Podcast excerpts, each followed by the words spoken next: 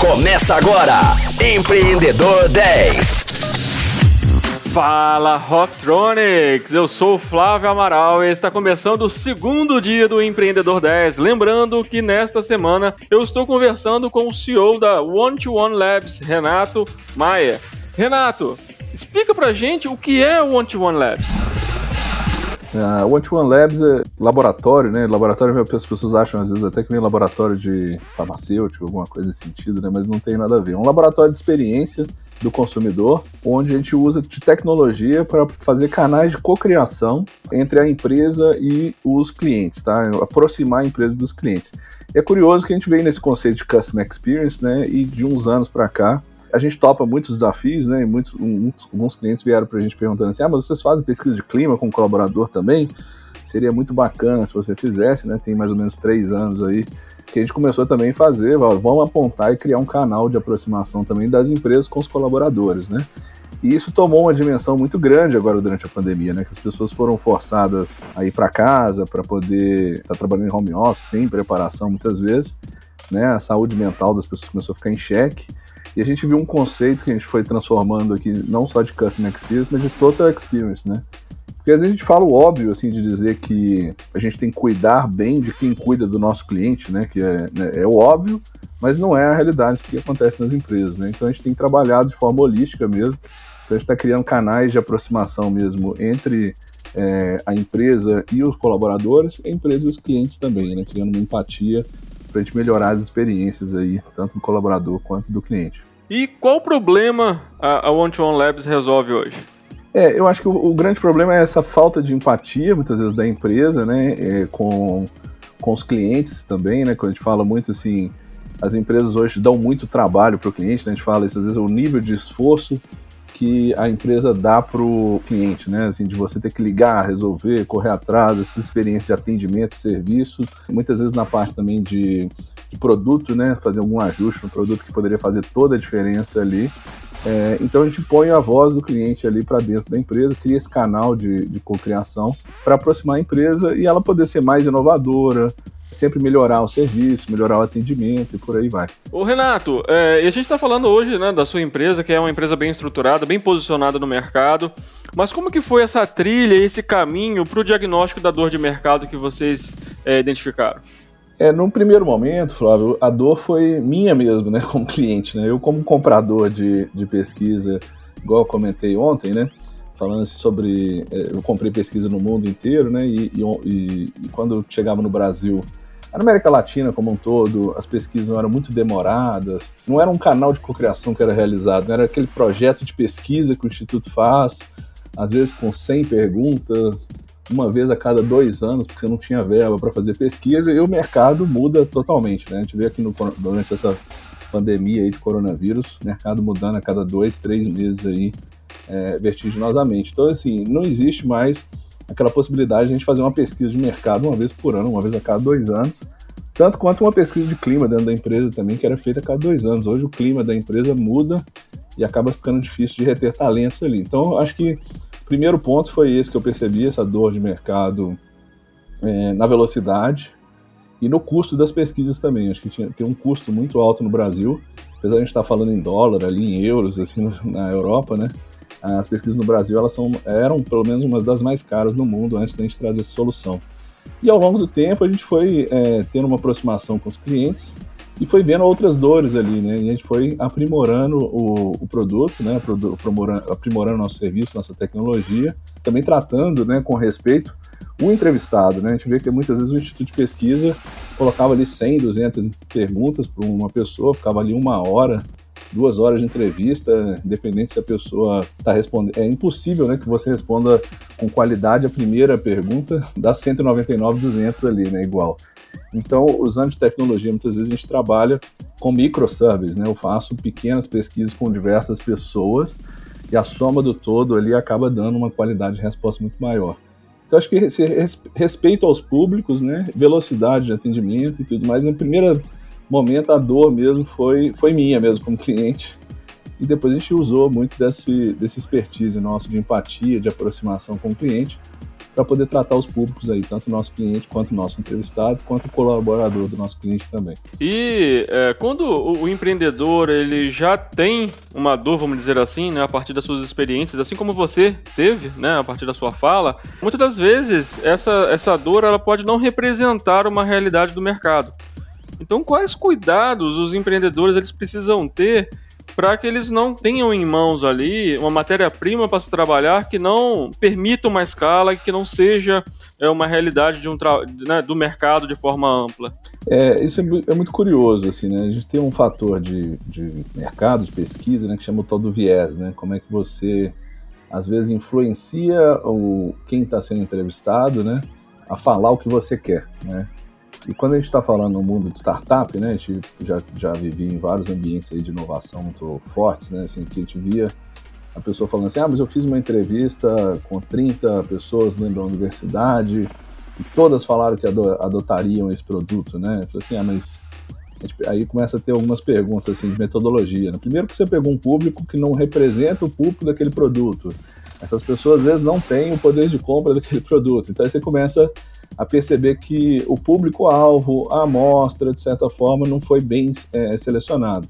Então, eu acho que é importante ser bem assessorado, nesse sentido, ter uma metodologia né, de, de pesquisa para você ser bem assessorado, a forma de perguntar ser diferente também, porque muitas vezes a gente está fazendo uma solução, né? Eu, eu falei de uma solução que eu estava fazendo para mim mesmo, de certa forma, né? Mas teve muito ajuste aí que eu precisei, eu precisei conversar muito com muitas pessoas, para poder aprofundar, entender o que, que, que, as pessoas realmente, se as dores delas eram similares ao que eu estava sentindo ali naquele momento, e ajustar muito o produto à necessidade de mercado também. Então isso é muito importante, né?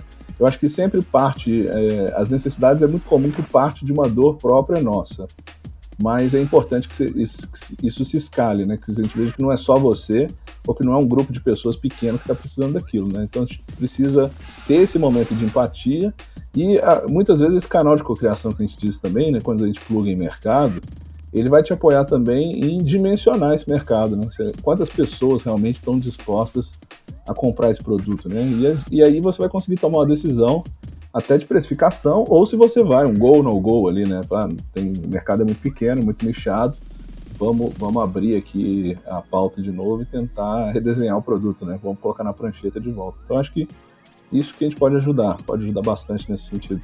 E agora falando um pouquinho de futuro, qual a sua visão para One to One Labs? Qual a sua visão de futuro? Muito do nosso trabalho que a gente faz é evangelizar o mercado, sabe? Assim, a gente tem uma cultura maior no mercado é, internacional de pesquisa, de feedback, né? O brasileiro, por mais que a gente tenha várias ferramentas à mão assim de pesquisa, uma coisa mais automatizada, acaba que as pessoas não usam muito, falta de, de conhecimento, falta de cultura, sabe?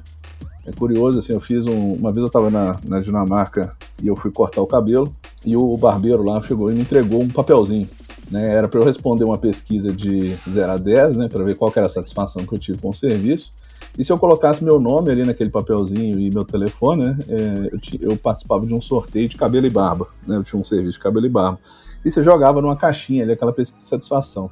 Então, eu, aquilo para mim me marcou muito, que eu achei interessante, porque ele não está usando ferramenta tecnológica nenhuma, é simplesmente um papelzinho, né, que ele fez ali, colocou dentro de uma caixa, colocou um incentivo, e hoje a gente vê várias é, ferramentas, principalmente com a pandemia agora em QR Code, etc., né?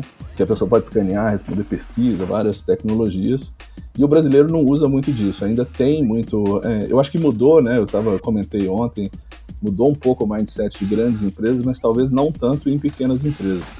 Então eu vejo uh, o caminho da One-to-One mais, talvez flipando um pouco, não só para uma empresa, pivotando um pouco mais para a área de, de educação, eu acho que como EdTech mesmo, para a gente poder tentar é, disseminar mais essa parte de cultura do cliente, Customer Experience mesmo, é, também na parte de Total Experience com o, a, a experiência do colaborador também, para que tenha uma adoção maior das nossas ferramentas de tecnologia e não só esse trabalho mais um a um que a gente faz no dia a dia, talvez no, no esforço ali entre o nosso time, a gente consiga escalar um pouco mais isso. E você falando um pouco sobre essa evangelização, né, sobre essa questão da, da inovação, de fazer diferente, de incorporar essa, essa cultura, quais as maiores dificuldades enfrentadas por você na One-to-One? tem muitas dificuldades, né, que a gente tem que trabalhar no mercado. Eu acho que assim, se a gente for pegar uma visão mais interna, né, nesse, nessa visão de futuro, a dificuldade é, é, escalar esse conhecimento mesmo de uma forma assim. Como é que a gente faz um, um,